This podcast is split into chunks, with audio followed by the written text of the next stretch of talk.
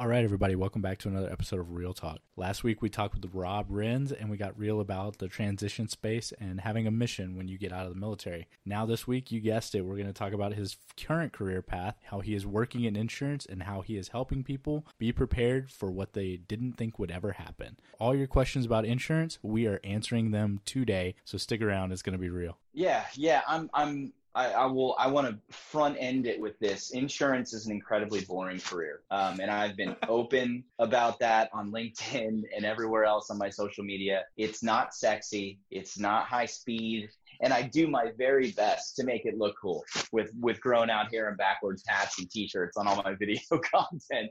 But um, I do find passion in it and I find purpose in it because I've seen the other side. You know, I think um, I think back uh, to some of the next of kin notifications that uh, my unit had to do. Everybody's left holding the bag, going, "Okay, what's next? How do I how do I put the pieces back together from this?" And that's what insurance gives me the ability to do. Homeowners insurance isn't cool. Again, it's not sexy. A lot of people hate spending the money on it. When you think about homeownership in this country, property rights, and and how hard people work for that American dream. The ability for for me to show up at a customer's house at 2:30 in the morning, they're devastated. The kids are crying. The roof got blown off. For me to to be able to say, "Here's a check. Go get yourself into a hotel room. Get some dry clothes get a hot meal. We'll deal with this tomorrow. That means something to me. Personal experience. So, literally, just today, they came and put the finishing touches on my roof.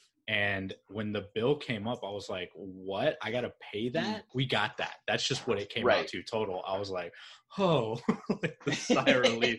Because I'm like, dude, that would have floored my gut. Like, if that would have floored me, there are people who make way less than me that that would have just completely ruined their life had they not. Yeah. If they don't have an insurance to help them through that. Yeah. Yeah. Everything has an economic value, right? And, and that includes a life, you know? So when, when I saw a lot of these you know men and women that I served when I was in the military, yeah, the family would get four hundred thousand. But like, let's say it was a twenty-two year old, that's a little bit low, you know. So when you when you start to look at these things as okay, how much am I worth? How much would it cost to replace me? How much would it cost to replace my house?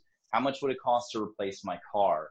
If it's gone and you don't have anything in place, it can devastate somebody for a long time or maybe even forever, a hole you can't dig yourself out of. Like that, having that conversation with people and being able to be the guy when really bad stuff happens, that's what kind of keeps me charging forward every day. What are, what are some simple tips or common mistakes that people make when it comes to insurance? First thing I will say for any veteran that's listening, get your life insurance before you do your VA disability claim. Once all that stuff becomes official, then a lot, if not most, life insurance companies would not look favorably upon that individual's rating. Either they'll give you a sky high premium or they'll decline you altogether.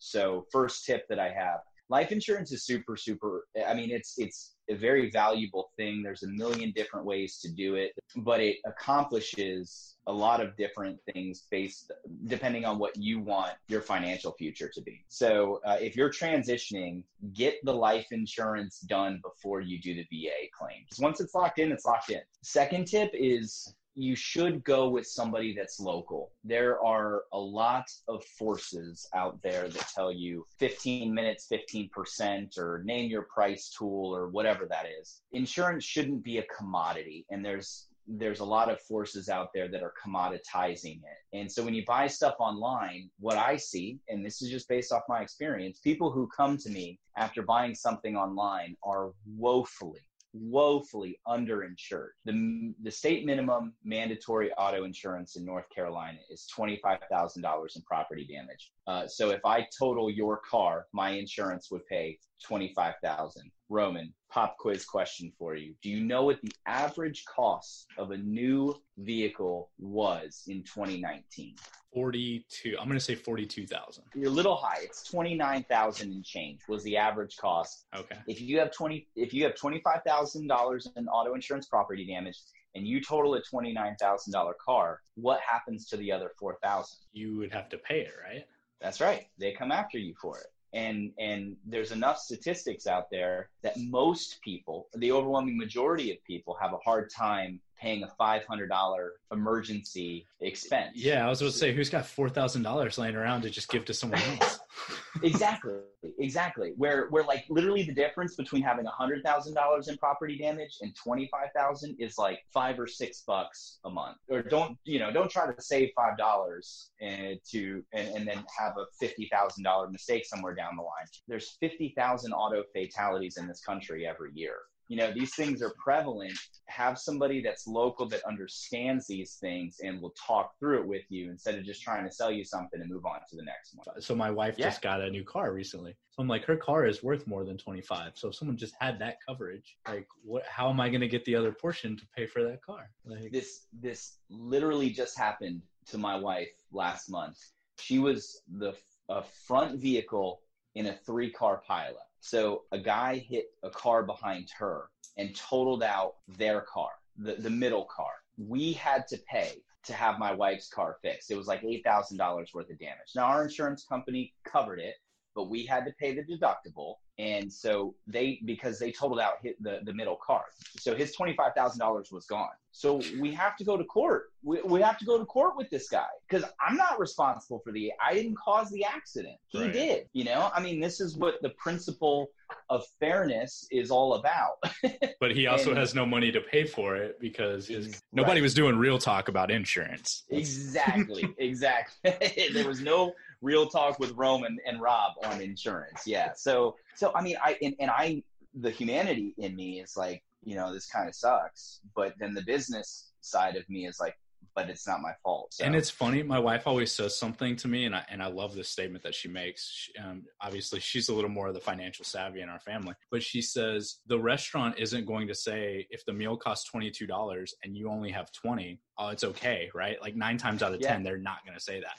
So why are we okay with saying, well, yeah, that's fine. Like I'll cover that. And the same thing, like Absolutely. when you look at your family household as your worth, then it gets a lot harder to be okay with with things like what you're saying right now. Like, yeah, you know, maybe somebody didn't teach them or give them what they needed or things like that. But am, am I supposed to be at a loss because of that? Yeah. Like, what could I do with eight thousand dollars? Apply a little bit of forward thinking to that too, as well. You know, if you're like, oh, I'll cover the eight grand, and I've got two little girls. I've got a five year old and an 18 month old imagine if that eight grand was what was going to educate them you know and mm. we came up we came up eight thousand dollars short and they couldn't finish their last semester of college and it's or not like I you can tell the college like hey that eight thousand i gave it to someone else because right, my car was right. like they, they're like okay person. cool like great yeah, yeah I'm, I'm a good person i did a nice thing and they're like all right well your daughter's still not going to walk so you know or yeah. or i can't you know when you start attaching some of those future things uh, because you know you didn't want to pay five dollars to have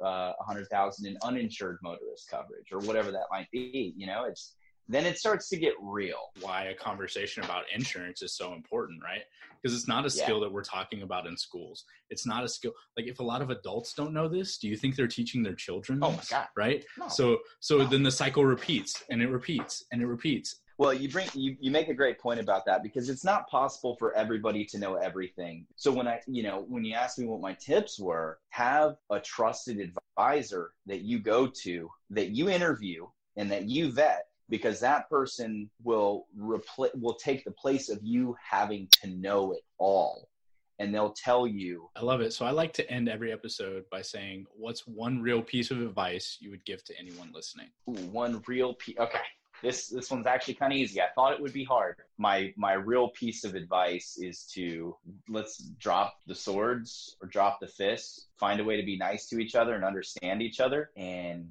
you know like just be a good person be a decent person to everybody that you come into contact with shine, shine your light on the world and just be be a good dude or gal now tell people how they can connect with you get in touch with you learn more get more of these insurance tips follow me on LinkedIn because um, it's the only social media platform that I'm really active on. Uh, and my name is Rob Renz. And if you want to have a conversation about transition, entrepreneurship, insurance, or just life in general, uh, feel free to shoot me a message on LinkedIn or you can email me. Email address is rob at mycapefearinsurance.com. I love it, Rob. Thanks so much for coming on and keeping it real. Thanks for tuning in. Be sure to subscribe and leave a comment. Check us next week for another episode of Real Talk. Till then, keep it real.